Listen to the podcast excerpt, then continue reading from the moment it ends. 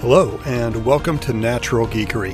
This is a podcast that focuses on role playing games, creativity, storytelling, and the flow that can happen when friends or strangers sit down with some dice, some rules, and decide to tell a story. It's also about the community we all share with the hobby and the people that play, run, and produce these games we love. My name is Brian. Welcome aboard.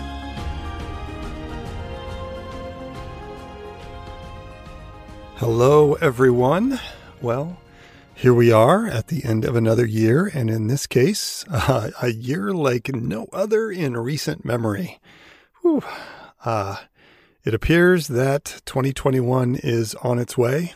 Uh, when this show airs, it'll only be a few days before New Year's, be right around the corner. Before we get into the show, I want to take a moment and do a bit of reflection. I've saved this for the end of the year because it seems right to talk about it now and is about you know as we are about to tuck the the year away. Um yeah i just wanted to kind of sit back and share something. Uh this time last year i wasn't making this podcast. I had started with season one and then after well an amazing series of interviews yeah i'm not sure what happened. I hit a wall. Uh, like a lot of new podcasters, I, I, don't think I was ready for the sheer amount of work all of this could be. And in addition, I don't think I was sure where to go. And, and the combination wasn't a good one. And unfortunately, I made the best decision I could at the time, which was, hey, it's not going any further, and I'll just wrap this podcast up and tuck it away as yet another unsuccessful and failed idea. And, you know, that was that was my brain at the time, right? Now, as we all know, by simply listening to this episode or the last 21 episodes, and we're counting episode zero for season two for those truly keeping track at home, uh, it would appear the podcast was not done with me. It, it wouldn't leave me alone. I would spend time trying to figure out what would be the best move. I wasn't happy with just putting it aside and being done with it you know, what could I do that would get me excited again? One of the ideas I had when I first started the show back during season one was I thought I'd get around to doing a series that would focus on my love of solo role playing. And it's an odd idea, which is solo role playing anyway, is an odd idea, but it's finally starting to gain some traction over the past few years. And it's, it's something for us us folks, us gamers that deeply love role playing games but don't have access to a local game or a group, or maybe just simply don't have the time except for some stolen hours, you know, when, when the kids have gone to bed, or maybe to entertain us during a small chunk of a lunch hour or something like it it was just it's it's something that's there for us that maybe don't have a local game. I fell in love with solo role playing games uh, before I discovered the initial release of Mythic, which was around circa 2007, I think. I was doing it previously, but Mythic sort of helped light the way, you know. And being able to to play solo games, I wanted to really share that love and and the joy I had had with the stories I had come up with. And I had initially thought I could do it with this series here on the podcast by myself and place it in between interviews as they came up. Problem with this was that most of my life, like most of us, I was dealing dealing with some nasty self-doubt, and I was convinced it would never go anywhere. It wasn't a thing. And this past year started, and the show was kind of, I don't know, on hiatus. And I kept thinking of ideas, and somehow I could, I thought maybe I could revive the show and kick things off. And it just continued to percolate in my brain, you know? Did a couple test runs and nothing really seemed right. And life sort of, yeah, just continued. Then in February of this year, my wife and I came down with what the doctors believe was COVID. Uh, we weren't able to get tested because during that time, you could only get tested if you had severe uh, symptoms, and, and, we did not. Uh, we were very fortunate and that we had a mild case.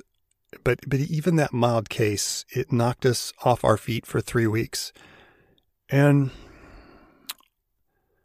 lying awake at night, coughing, checking my temperature, checking the temperature of my wife, wondering if or when things are going to get worse for my wife or for me or for both of us and knowing that if if it did we'd be going into the hospital and when we did that we would be separated and possibly not seeing each other again due to the protocols that are still in place and something happened to me in those in those two weeks when the symptoms were at their worst. And it, it triggered, I don't know, it triggered something. And I realized this was all we had this day, this evening, that time had been wasted. It, it wasn't just about the podcast, it was about anything involving creativity, anything involving creation, anything involving anything I loved or held dear gaming, hiking, art, any of it. Tomorrow, I might not be able to do it again or share it again. So, yeah, again, I was fortunate. I had a mild case,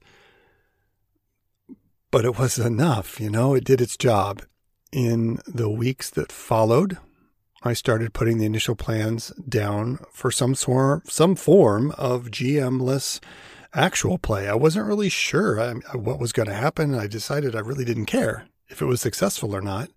I just felt this calling, and well, I was going to give it a go because why not? Uh, my my brush with this thing that we're calling COVID, you know, it taught me that waiting was not a good option. Um, so yeah, I, I contacted Dr. Hip, and true to his indomitable form, he jumped in with both feet.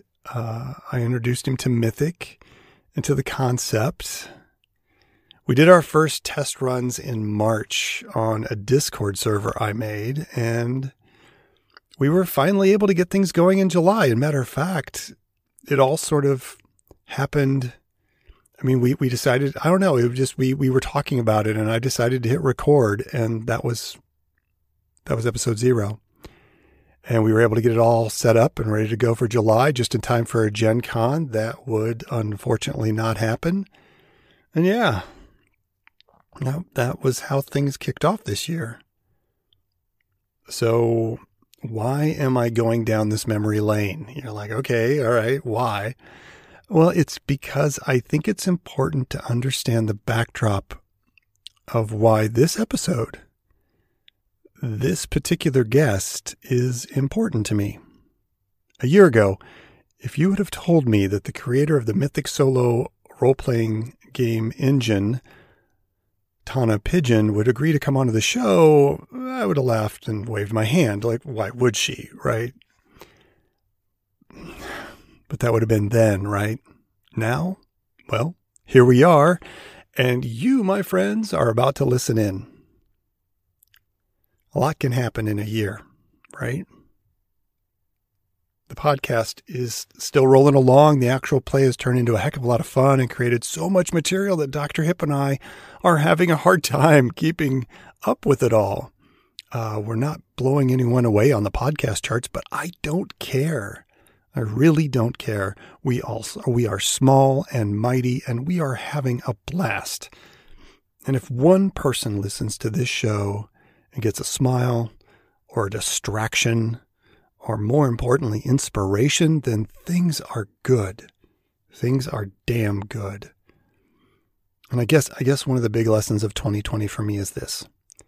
Don't waste your time wondering about whether it will or will not pan out. It's far better to just do it, sort it out later. So there. yeah, so that's why I went down memory lane. I'll be back at the end of the interview to talk about things moving forward and plans for the show into 2021.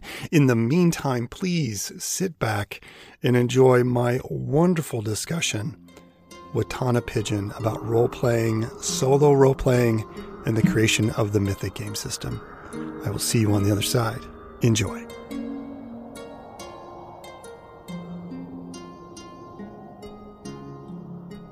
Hello, everyone, and welcome to another episode of Natural Geekery. And today we have a very special guest on the show, and that special guest is uh, Tana Pigeon. and they're the creator of Wordmill Games, who is uh, who publishes Mythic. Which, if you are a listener of the show at all, you know we use Mythic as the backbone for our Wild is Plus uh, gaming little actual play experiment that we do, and it is a really cool privilege to be able to talk to Tana about uh, the Mythic system and how they got started, and about role playing games in general. Um, as I said, they're the creator of the Wordmill Games and its varied product line. Uh, they do the Mythic Game Master Emulator or GM Emulator. They also have a crafter series that is different publications that allow you to create monsters, locations, and adventures, all from your own creativity and random die rolls.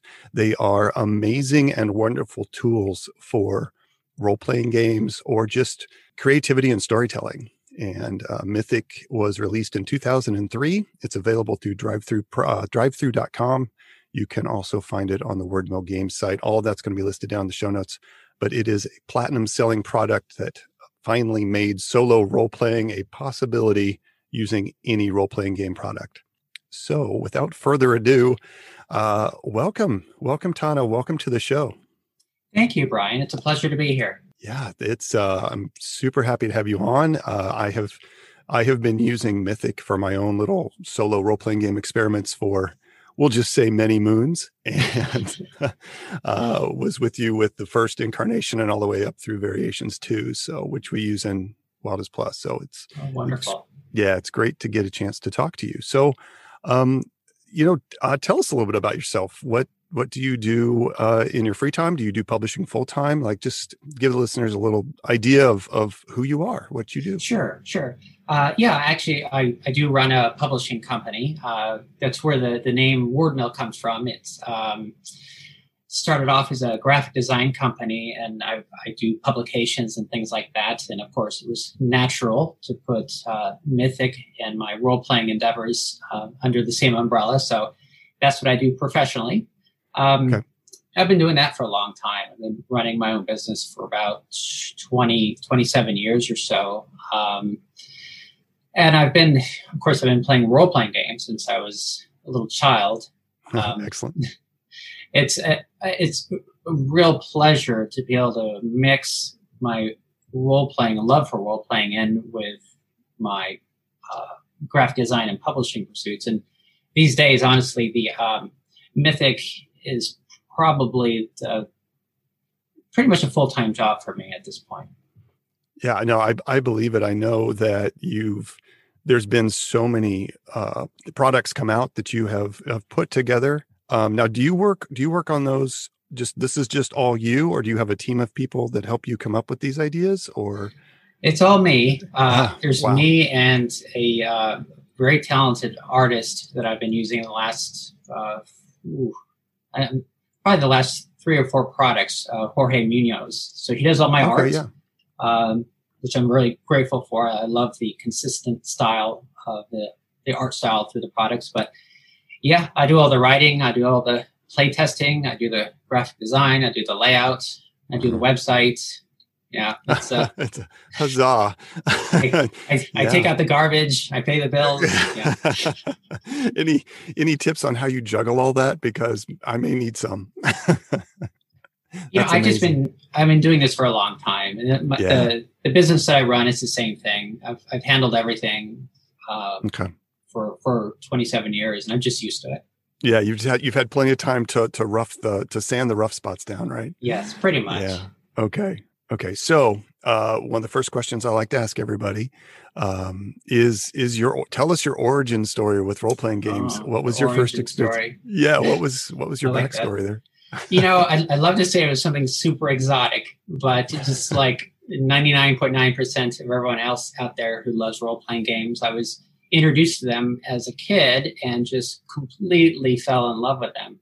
I think mm-hmm. my very first memory of a role playing game was probably walking into a bookstore when I was maybe 10 or 11 years old. It was this really lovely bookstore called Imagine That downtown. And I was just kind of browsing through the shelves and I saw this box on a shelf with a dragon on it. And it was one of those very early editions, box editions of Dungeons and Dragons, and this was back in the day before uh, dice were common. So the game actually came with little little chits you can put in a cup to draw random numbers from. You know, it was, it was that primitive. Yes, yes, I, I yes, okay. It uh, it just blew my mind. I was like, oh my god! It, and so that really started it for me, and ever since then, I've I viewed role playing games as, as not so much games, but like novels and stories that we can live in and experience, and that's always what's been the magic for me. Yeah, yeah, absolutely. I, I have similar experience as well. The um, it's it's that creativity. It's that yeah. You you turn around and you find you've told a, a really cool story that you can't find anywhere else because you made it up on your own. Now, when you uh, when you started, did you have uh, did you find a group of friends to play with? Was it something where it was kind of you you you had the game and then did you take it to your friends and play it, or did how did you have a group or? Yeah, initially, uh, my my brother got into it, and so I played it with him and his friends, and then okay. um, eventually got my own friends, got my own gaming group, and yeah. uh, started playing with them, and did that uh, for a long time, and then you know, like most people, I got older and got more responsibilities and lost touch with uh, with friends and such who were yeah. who had the time to play, and so my gaming morphed into other avenues.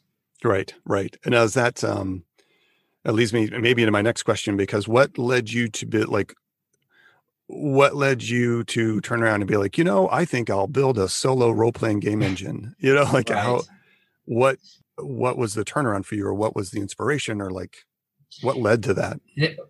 I don't know. This is going to sound really sad. I don't know. Actually, now I think of it, uh, a lot of people are probably going to relate to this. But uh, as a kid, I was very, very introverted, and I, you know, I've always been introverted and very much in my imagination. And uh, I, I, could spend hours sitting on the floor at the public library reading books on fantasy and things like that. And so I spent a lot of time in my room as a kid, and I loved making games. I would make just paper and pencil and I'd sit down and just make board games, things like that. And even then, the games tended to be kind of story driven in a way, you know, a, a character mm-hmm. going through a world or something. And so, uh, when I discovered role playing games, um, I I basically played them by myself a lot in just in my room or in the living room. I, think I could spend a weekend laying on the floor with paper and pencil and my chits in a cup and uh, just yeah. Yeah. so it, it, was that what eventually started to get me thinking there's there's got to be a better way of doing this um, i really loved the choose your own adventure books i loved the uh, the attempts at solo modules which basically followed that same vein right. but it, it left me unsatisfied you know i wanted something more robust and that's so that became the genesis of um, you know how I got on this path of making Mythic. Right. Okay. Yeah, and I I can totally relate to that myself because I I also was pretty introverted. I was kind of a I think there's an extrovert introvert category you can fall into. I was sure. but I was I was very introverted and spent a lot of time uh, building adventures and then taking characters through them or figuring out doing uh, kind of doing complicated battle scenes and playing them out with graph paper and pencils and dice on my bed in my room and just you know because other folks couldn't play at the same time that I was right. free. So, and I didn't want to do anything else. Gosh darn it. So, yeah, I, I totally you, relate to that. You fall in love with it too, because yeah, since absolutely. it is all in your head and in your imagination, it becomes something very, very personal. And so it's, uh, mm-hmm. uh, yeah, you just, you, you really, you really start to love it. Yeah. And it, it, um, yeah, it's just and it's a wonderful. It ends up it ended up for me being just a wonderful creative tool to to write and to continue other forms of creativity. So right. I get it. I totally relate to that. Um, when you were putting Mythic together and trying to to work out how like what was the biggest trouble or issue you had to like getting Mythic to work? Um, was there? I always like to say uh, when I I had designed a little garage kit role playing game many moons ago, a long time ago, and that I used to say I used to take it for test drives to see if the engine knocked, you know, like right. see if the tires fell off. Uh, what were problems like that when you were building Mythic? Did you have that that kind of slowed you down or? Well do you want the the short answer or the long answer to that? Because the long answer is pretty complicated. Oh boy. Oh how much time we got? Um i i say the long answer. Okay. Uh, whatever right. you're comfortable with whatever you're comfortable well, with. you asked for it. Okay um, here we go. Strap in. It, it was it was a real process uh, once i got interested in wanting to do, make a some kind of a solo engine i got really obsessed with it and i was probably about mm. 13 or 14 at the time and I had a lot of interests. Like I was into computer programming, and that got me interested in artificial intelligence. And I tried to write write programs to emulate um, people talking to you. And then mm-hmm. later on, I got into psychology and got a psychology degree, and I got interested in tarot card reading. And all the while, I was tinkering with a solo engine. And the earliest versions of it were like just tables and table or pages and pages of random tables. I mean, literally like hundreds of random tables to try to think of every conceivable situation that could come up in a game. And of course, that was not workable. It was just pure chaos. That and that led me to thinking like, okay, well, computer programming and artificial intelligence, and that led me to like logic. And Tarot opened my eyes to how you can have a, you know, like a practical paper uh, device that can answer complex questions. So that said to me that this is possible. And I probably went through about 10 versions of Mythic over the course of like 10 or 12 years that were all really unsatisfying to me until I finally got to this, like what, what people see as Mythic now. And so that it, it took a while. Um, just all those early versions just did not feel right. And it just wasn't that thing that that felt alive that I was looking for. Right. Oh man, I am so glad we went with the longer version. Um, I because I uh, I also have an interest in tarot cards and and using like they are a perfect uh, tool for answering complex questions. Mm-hmm. And I used to when I was I would pull a tarot card sometime to figure out well what's my character going to do next, or yeah. what is what is the NPC going to do? And I would pull a tarot card and use them. Or sometimes if I was uh, horribly, I'd horribly procrastinated uh, for a game I was about to run because uh, I had a long running campaign for a couple years, and I would a couple days before I'd be like, "Oh, I'm in trouble." Grab the tarot cards and throw three cards down and be like, "Okay, what's going to happen?" And that's uh, I'm so glad we asked the longer questions so I could, could hear that because uh, it's it, it's uh, it, it in itself is a cool tool and i can see how that would have helped you to spark it is and one yeah. of the earlier versions of mythic basically was tarot cards uh, oh cool okay and i I, tr- I try to get it to work that way and it just the, the nature of tarot uh, it, it, it can answer any question, but it's it's it's slow and it's yeah. To, it's very interpretive. Um, yeah, yeah. maybe maybe too interpretive for sitting down and, and playing a game. Um, mm-hmm.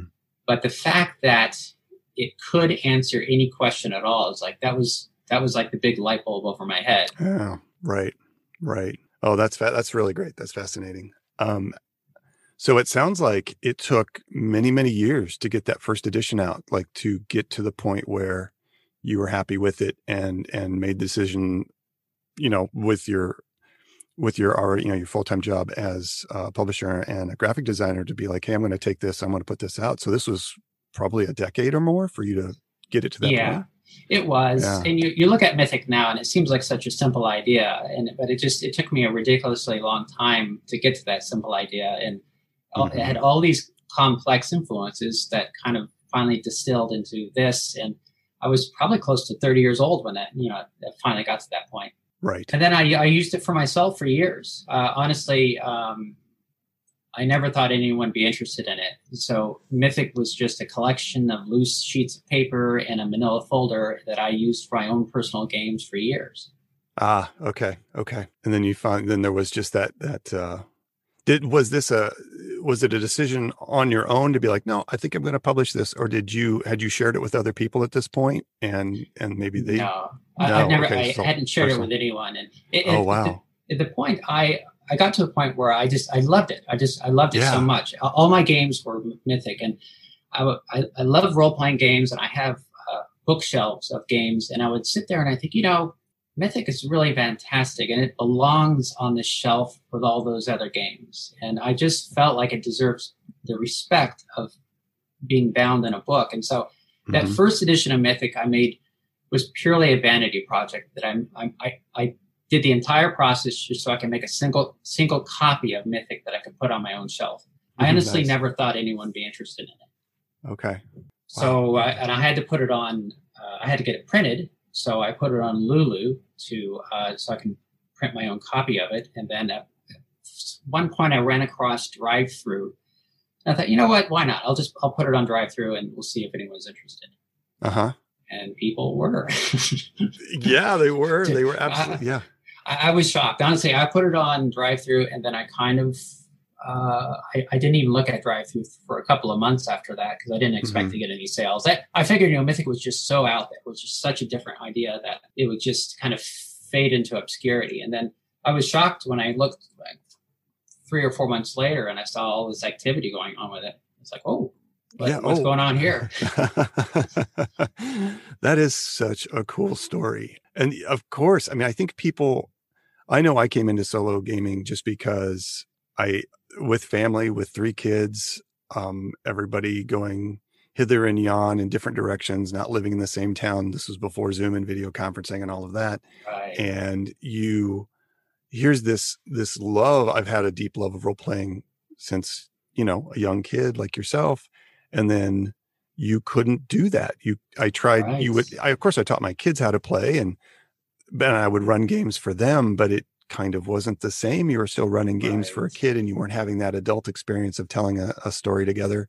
And I turned, I, I, I had started to kind of mess with things myself. And then I don't even remember how I stumbled onto Mythic and found the link and, and, you know, here we are. I, I needed that product. I needed it to, right. to help me out. And then I started doing my own gaming with it. So thanks so much. That's great.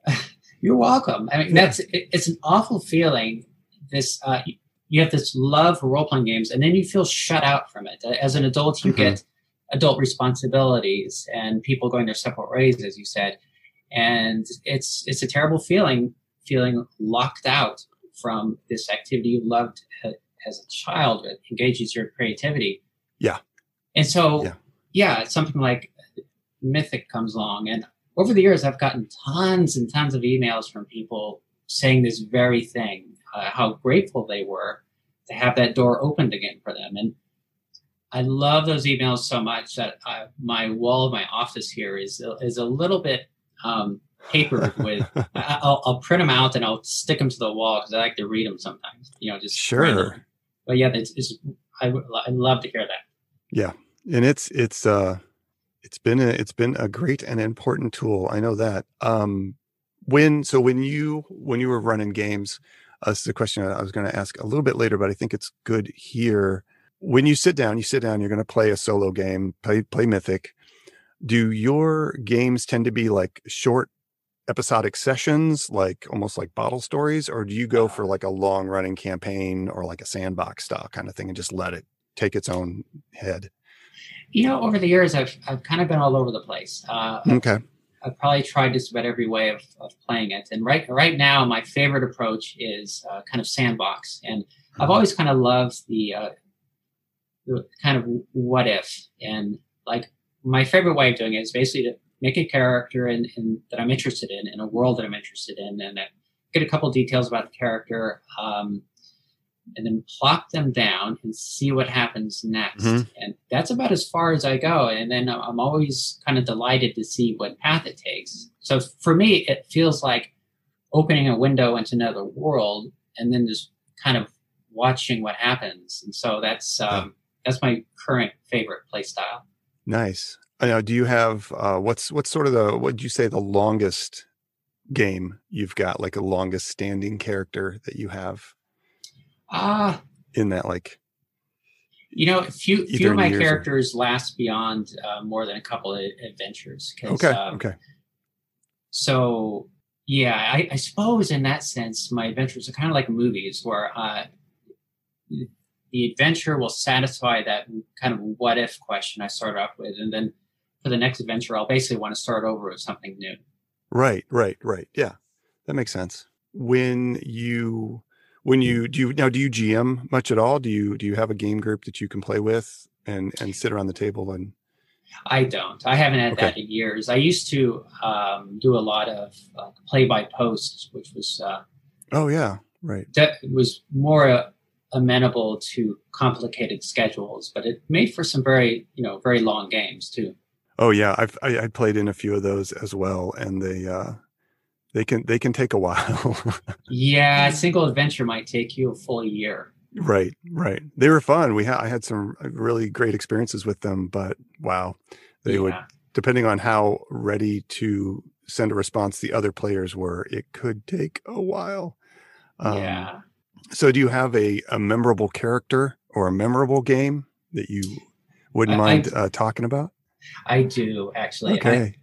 I, probably my favorite role playing game of all time is Call of Cthulhu. It's yes. game I came up. Yeah, I, I, hear that in your voice. It's yes. So satisfying. Mm-hmm. I came across that. That's probably the second game I came across. And again, uh, walking through a store and seeing a box, and this time instead of a dragon on the cover, there was, you know, a moldy old house and tentacles. And right. so that that one really got me. And uh, there's, there's something about. I mean, the, the, system itself works and is good, but it's the um, it's the genre that is so gripping. And mm-hmm. so, I've done a lot of solo Call of Cthulhu games, and of course, you know, it rarely ends well for the character. uh, and my most memorable one is this poor. Oh my gosh, he this character went through absolute hell, and just just some innocent uh, college student who comes, who of course has some uncle she never met who dies, and she inherits his house, and of course it's got secret libraries and terrible books, and she unleashes accidentally some horrible spirit into the world that uh, ultimately she ends up having to murder someone who gets uh, possessed by this spirit because she's trying to put the put the thing away. You know, put the the thing she unleashed, put it away, and right. She ends up going insane, and she gets arrested for murder because everyone thinks she killed just a regular person, and she ends up like in a in a loony bin. And I'm like, wow, this is so grim. right, it's so dark, it but was, I had but so was, much fun. I did. it was so satisfying. Yeah, and it, yeah. again, it was like this. The whole story just happened organically, and was all generated by Mythic, and it's just like, yeah, that's of all the stories I've played, that one still stands out in my mind. Isn't that great? That's so much fun. Now, how long did you like? Was that uh, just kind of an, an a single session, or did you play that out over a course of a couple of weeks? Or that one lasted over a couple of weeks. That was yeah. one of my more involved um, uh, sessions. Yeah, I just I yeah. There, I, I, play a lot of games where uh, uh, I get bored with it and then I put it down and I'll maybe you know start something new. But that that one I just kept coming back to. Right, right. And uh, this another question just popped in my head, and if I know that there are, there are um, listeners that are perhaps maybe listening to this for the first time, and they're t- they're, like solo gaming. What is this? Solo role playing? What are you talking about? Um, walk us through like when you sit down. You you do you keep this all on paper? Do you keep this on a, a word document on your computer? Like little details as to how you get started, right? You, sure. Of course, you make your character, but then, for instance, what would be a good starting question to to get people who maybe is listening to the for the first time and have never heard of solo role playing? How would you maybe coach them to kick one off? Well, I would suggest starting with an idea that excites you. Mm-hmm. Maybe that idea is a certain kind of character, like you want to play a, a, a wizard or a survivor in a zombie apocalypse, or maybe maybe it's something a little more abstract. Maybe it's like um, you just got a, a, a, new a new book of ra- you know random mutations or something like that. you're just ex- right. excited to play that.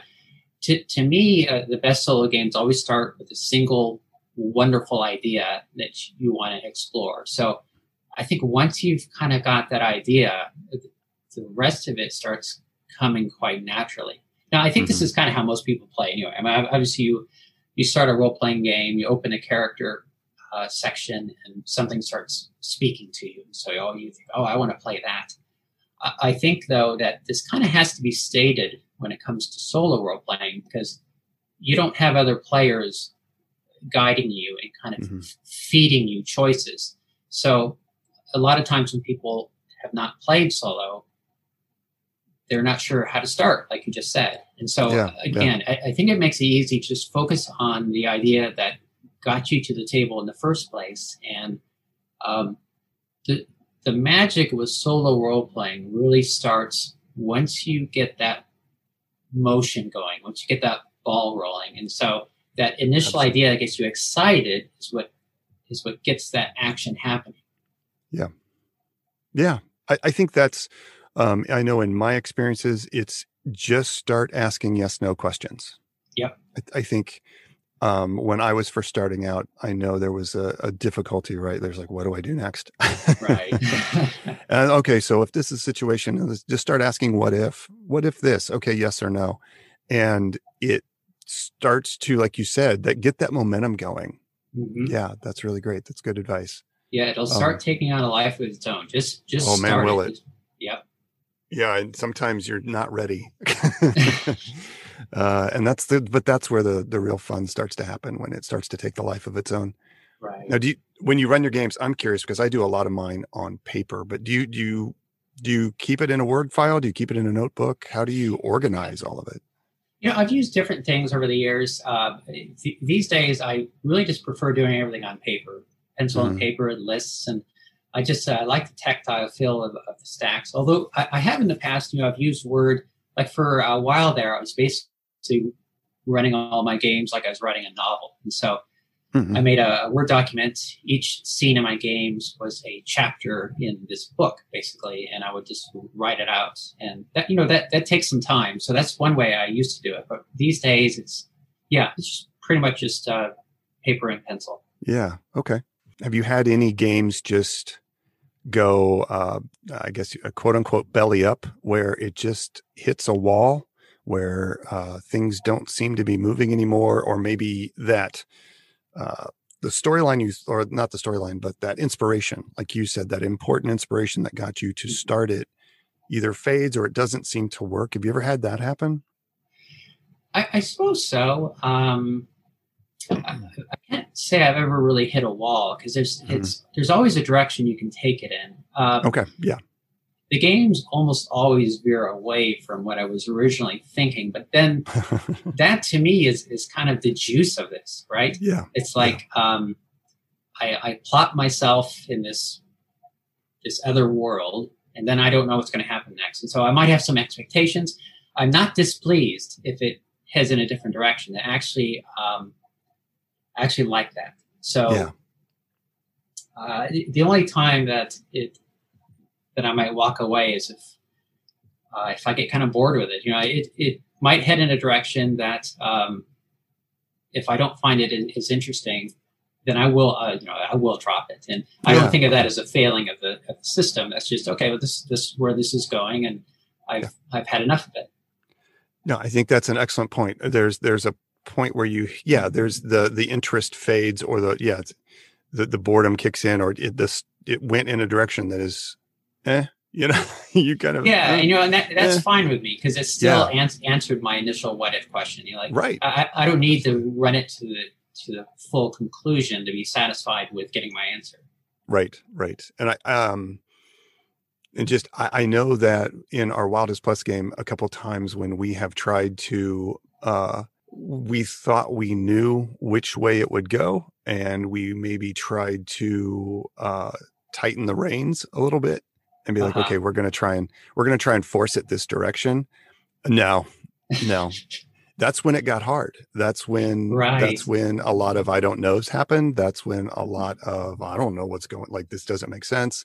And we usually had to stop and drop back and be like, okay, okay, we got to let go of the reins. We're trying too hard. There's a, there's an element to solo games, I think, where you can try too hard. I don't know if you agree with that or not, but I do. I know. I love the fact that you just said it got hard, and that, that's it. Like if yeah. you try to force your expectations, it actually makes it worse. I mean, oh, people yeah. might. A, lot of people criticize uh, oracles and such and say, "Well, why don't you just make it up as you go?" But the, the interesting thing is, uh, if you do that, it actually makes it worse. The um, you you're really not as much in control as it seems. Uh, the, right. The, there, the Oracle is like a, a living game master, and it will take you in the direction that it chooses. And so, in that sense, you truly are a player in this, even if it is all uh, in your imagination. I mean, I, I, had a game not long ago where I was like, okay, I'm, I'm gonna I'm gonna play a superhero in a big city and just a standard. Let's go, you know, beat up some villains and that, you know, just real, just simple.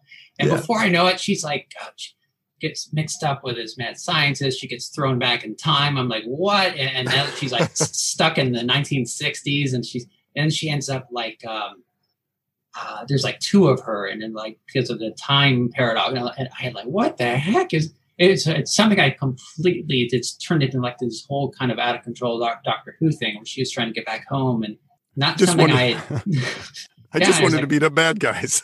yeah, and I, oh, this is fantastic. You know, I, I love yeah. the fact that it went so off the rails in in such a good way.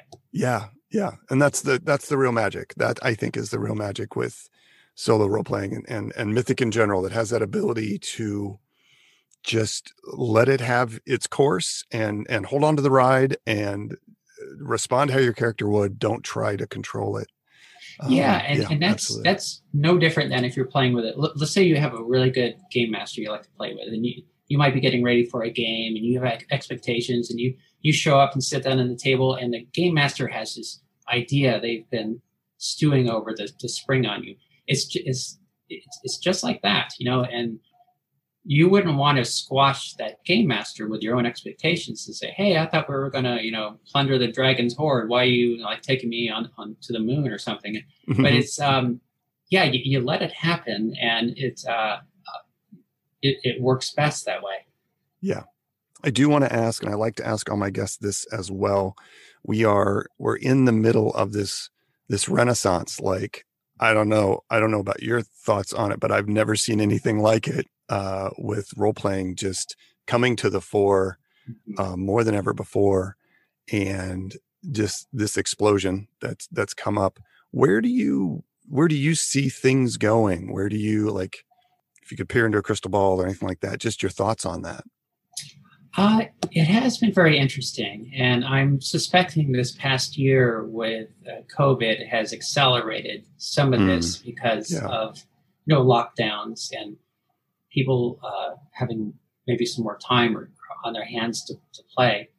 Um, I see two things happening. Uh, when it, when it comes to, to solo role playing, you're starting to see it saturate uh, the industry more. And you t- take something like Ironsworn, where it's yeah. uh, it's part of the game.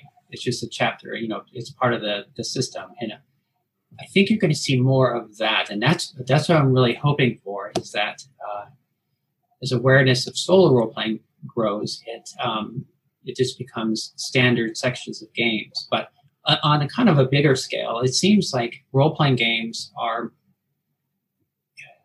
How do I put it? You're, you're you're seeing more games that are like experiential. That are more interested in like how does a game make you feel and what does it mm-hmm. draw out of you? And in that sense it seems to me role playing games are getting more nuanced and getting kind of i don't want to say more mature but like more um, s- seeking some like deeper territory. It's, it's really fascinating. Yeah. Yeah. I, I i have seen very much the same thing. There is i mean it d&d is still good for let's go crawl in a dungeon and kill some monsters or or um, tell tell a story while we do that but there seems to be this redirection redirection is the wrong word but this interest in narrative narrative storytelling mm-hmm. and telling a story yeah and and working out those intricacies there uh, and like you said the more nuanced ideas that are coming out um, it yeah. is really exciting it is, and I think uh, I think these things, two things go together too. It's like you're getting more nuanced role playing games, and you're getting more interest in solo role playing games, and both of those things are very psychological. They very much rely on on you as a person and your inner resources, and so the two of those things coming together is a natural fit. Excellent. Okay, I know that you just released the Adventure Crafter deck, which is basically a deck of cards that helps you build an adventure based on the Adventure Crafter book that you put out. I think that did didn't that just come out recently? I believe just a, yeah, it was like a couple of maybe two months ago. Yeah. Okay. What uh, what are your goals for things moving forward, or any big plans you want to talk about, or your sure, next steps?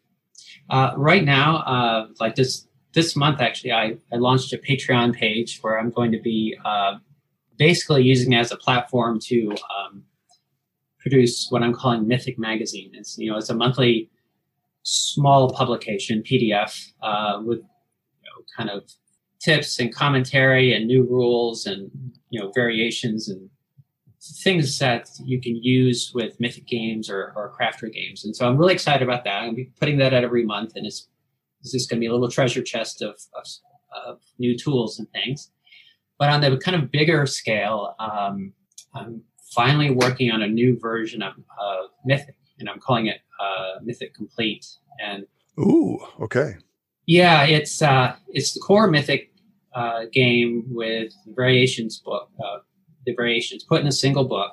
Um, okay. My main reason for doing this is uh, I don't I don't really like how Mythic looks as a book. It's uh, it's not the most attractive book. a lot of this is because, like what I said when I originally put it out, it was a vanity project, and I, I it was the first one I ever did. And you know, after 17 years, especially, it looks really dated. And so I, I just it's kind of like how my uh, initial motivation for producing Mythic was to give it the respect of having it in a book. I feel that same motivation again, where I want to give it the respect of it being in a nicer book. So, Mythic Complete is basically a pres- prestige version of Mythic that uh, is okay. going to look much better, much you know, better layouts, better art. And I keep telling myself uh, it's uh, the content is going to be the same as the books that are already out there, but I know I can't help myself, and I'm probably going to end up putting some new stuff in there anyway. And so I'm not exactly sure what what, what, what it's going to be. I can't quite call it Mythic, Mythic Second Edition because it's not going to be different enough. Uh, I don't okay. want to make make people think that this is a new system. So I'm gonna I, I want to call it something else. It probably will be Mythic, Mythic Complete, but I'm, I'm expecting that to come out probably within about six months. All right. Oh, that that is that is very exciting. I'm looking forward to that. All right. Well, uh, Tana, I thank you so much for being on the show. Oh, I, thank you. Um, yeah, ho- hopefully we can when have you back when the next Mythic book comes out. Maybe we can talk about that. Sure, and, that'd be fun.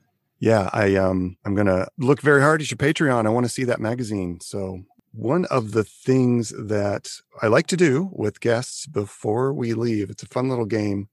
It's a like a little fantasy D and D. Would you rather? Um, and do you have? Would you happen to have a D twenty nearby? And if you know not, what, I I would. Hold on one second. Let me grab it. Excellent. Glad you asked because I just bought some new dice and a new dice tray, and so I. Oh no! Is this a is this an initial roll type situation? Is this pretty close? oh um, man! I'm oh, ridiculously man. excited to, to roll it. Okay. All right. Okay. So, so um, okay. Let's do this. I got sixteen. Sixteen. Ooh, this is a good one. This this goes to the uh, superhero story you were talking about. Would you rather have super hearing or super smell? Oh my goodness, uh, that's a tough. That you know, that's a that's a strangely tough one. I'm gonna go with super smell just because I'm been getting into a lot of cooking lately, and that would be a, such a useful tool for the kitchen.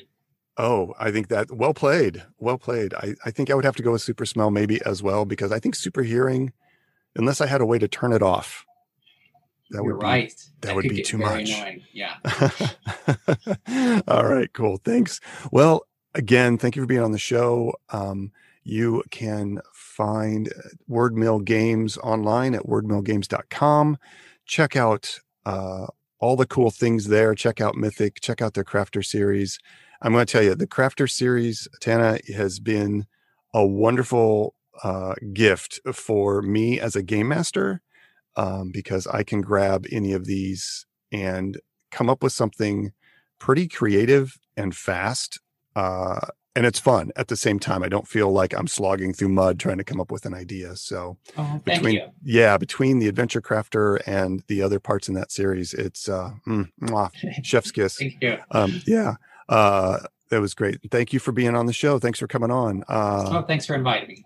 Absolutely. And real quick before I go, I just want to apologize for any horrible things we're doing on Wildest Plus that is not mythic. no worries. You know, it's great, great, big, beautiful world of role playing. I love it all. Yeah, me too. Me too. Okay. Thanks for being on the show. Maybe we'll get you on in the next couple months. And okay. uh, have a great holiday. Thanks for being here. Thanks. You too. All right. Bye bye. Bye bye.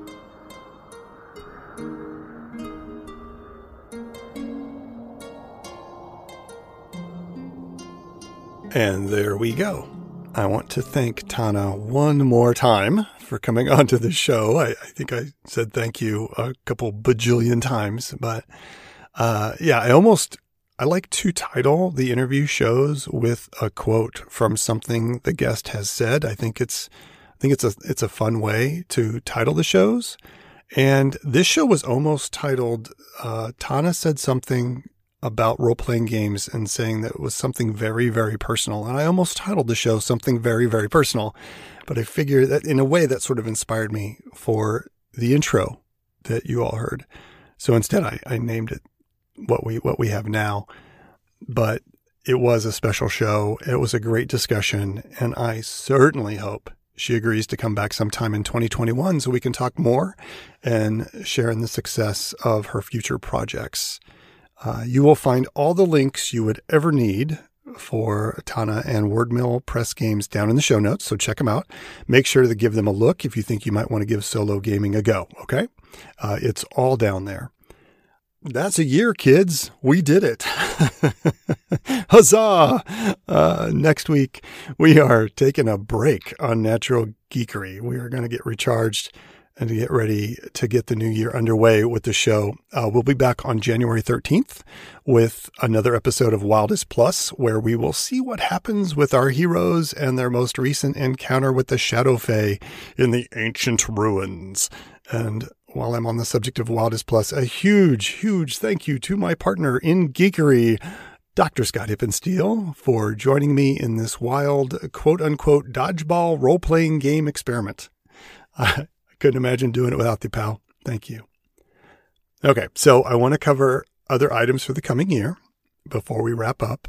And one of those is you will notice an increase in interviews next year. I have quite a few lined up for you, and more are getting scheduled the next few weeks. So I think you'll enjoy the spectrum we're going to cover on the show, and I hope that'll bring you back to the show to listen more.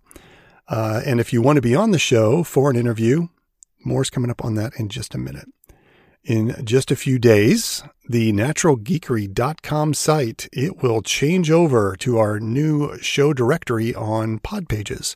Um, man, I can't wait to flip those switches on January 1st. I thought about flipping them early and I was like, no, no, no, stick to the plan, stick to the plan, man. So on January 1st, I will be making the switch. So the naturalgeekery.com uh, link will go directly to the Pod Pages directory, which I think is really pretty and gorgeous, and I like it a lot. Uh, the WordPress blog will continue to run, no fears there. But the two main sites for the show will be the Pod Pages site with its included blog, which will we will uh, grace the new year with with some sort of entry. I have no idea what, and the Patreon site. And as we're talking about Patreon, another thing that will occur in early January, probably at the first of the year, is that the top two tier prices are going to drop in price for the foreseeable future. Uh, hopefully, this will give folks an opportunity to jump into the community there. In addition, I'll be working to add more game content from our Wildest Plus game world into the Patreon for anyone that might want to use it for their own game or just as inspiration or something fun to read. Uh, as a side note, one of my personal projects for the new year is I'm running a D&D 5th edition game for my oldest in our Wildest Plus world, actually. It's going to be on the other side of the world, but it's going to be in the same world. And so as that wraps up, I'll share that content there as well. So there'll be tons of stuff coming up there on the Patreon. And we'll, of course, continue to offer our bonus episodes and our bonus episode content as well. And that could take the form of maybe another solo game. Um, I'm still working on that, thinking that might be a thing that could be fun. Um, of course, we'll do more backstory or the occasional bonus interview, that sort of thing.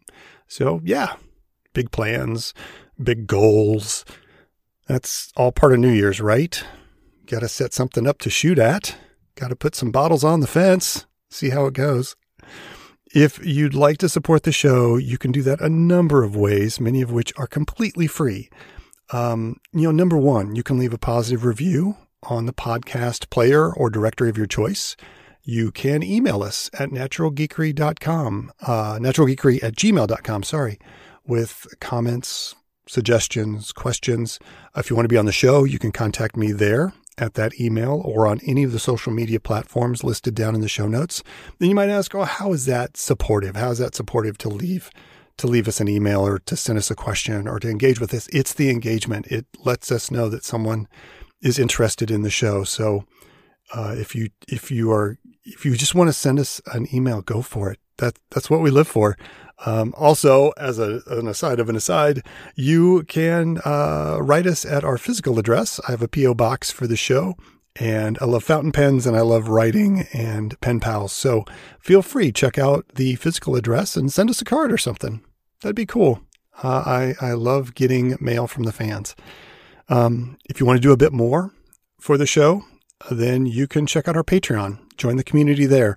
I want to thank all of our current patrons for their support and interest. Um, again, a year ago, I would not have thought I would have started a Patreon, but I have, and some people have jumped on, and it's just, it's been so inspiring that people have jumped on the Patreon and are there helping us and supporting us in this show. Uh, because of you, the show has been able to offset the monthly cost of our podcasting host, which has helped immensely. I know it doesn't sound like much, but it's helped. Um, you've enabled me to get a few items of equipment for future fun. Um, my lovely wife gifted me a Tascam hand recorder for future projects down the road. I got it for Christmas this year. And because of the patrons, I was able to go ahead and pick up some accessories. So thank you. I just can't say it enough. Thank you so much for all your support. Um, yeah, if a monthly subscription doesn't work for you, then then you can do a one-time donation. We have a paypal.me link that's also listed down in the show notes. You can check that out. And yeah, or you know, if you can't do any of the above, that's just fine. As I said in the very first episode of this podcast back in season 1, Natural Geekery will always be free as a payback for this amazing game community and everything it has done for me in my life which is quite a bit. Yeah. So, yeah, that's the show, everyone. Thanks for listening. I, I wish you an amazing, geeky new year. And remember, man, you are needed out here. Your creativity, your inspiration, just you. You may not realize it, but you are needed out here. And I hope you have an amazing 2021 coming up in the next few days. Keep shining, everybody. I will see you next year. Take care. Bye bye.